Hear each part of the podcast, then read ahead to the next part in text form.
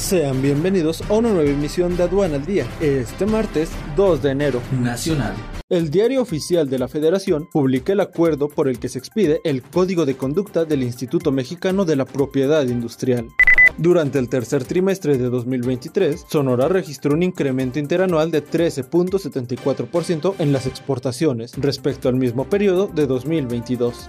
Tamaulipas suma 24.039 millones de dólares en exportaciones. Internacional. Las exportaciones rusas de gas por gasoducto a Europa caen un 56% en 2023.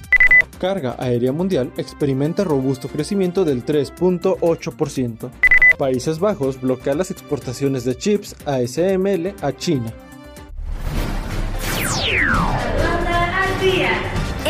Es un servicio noticioso de la revista Estrategia Aduanera. EA Radio, la radio aduanera.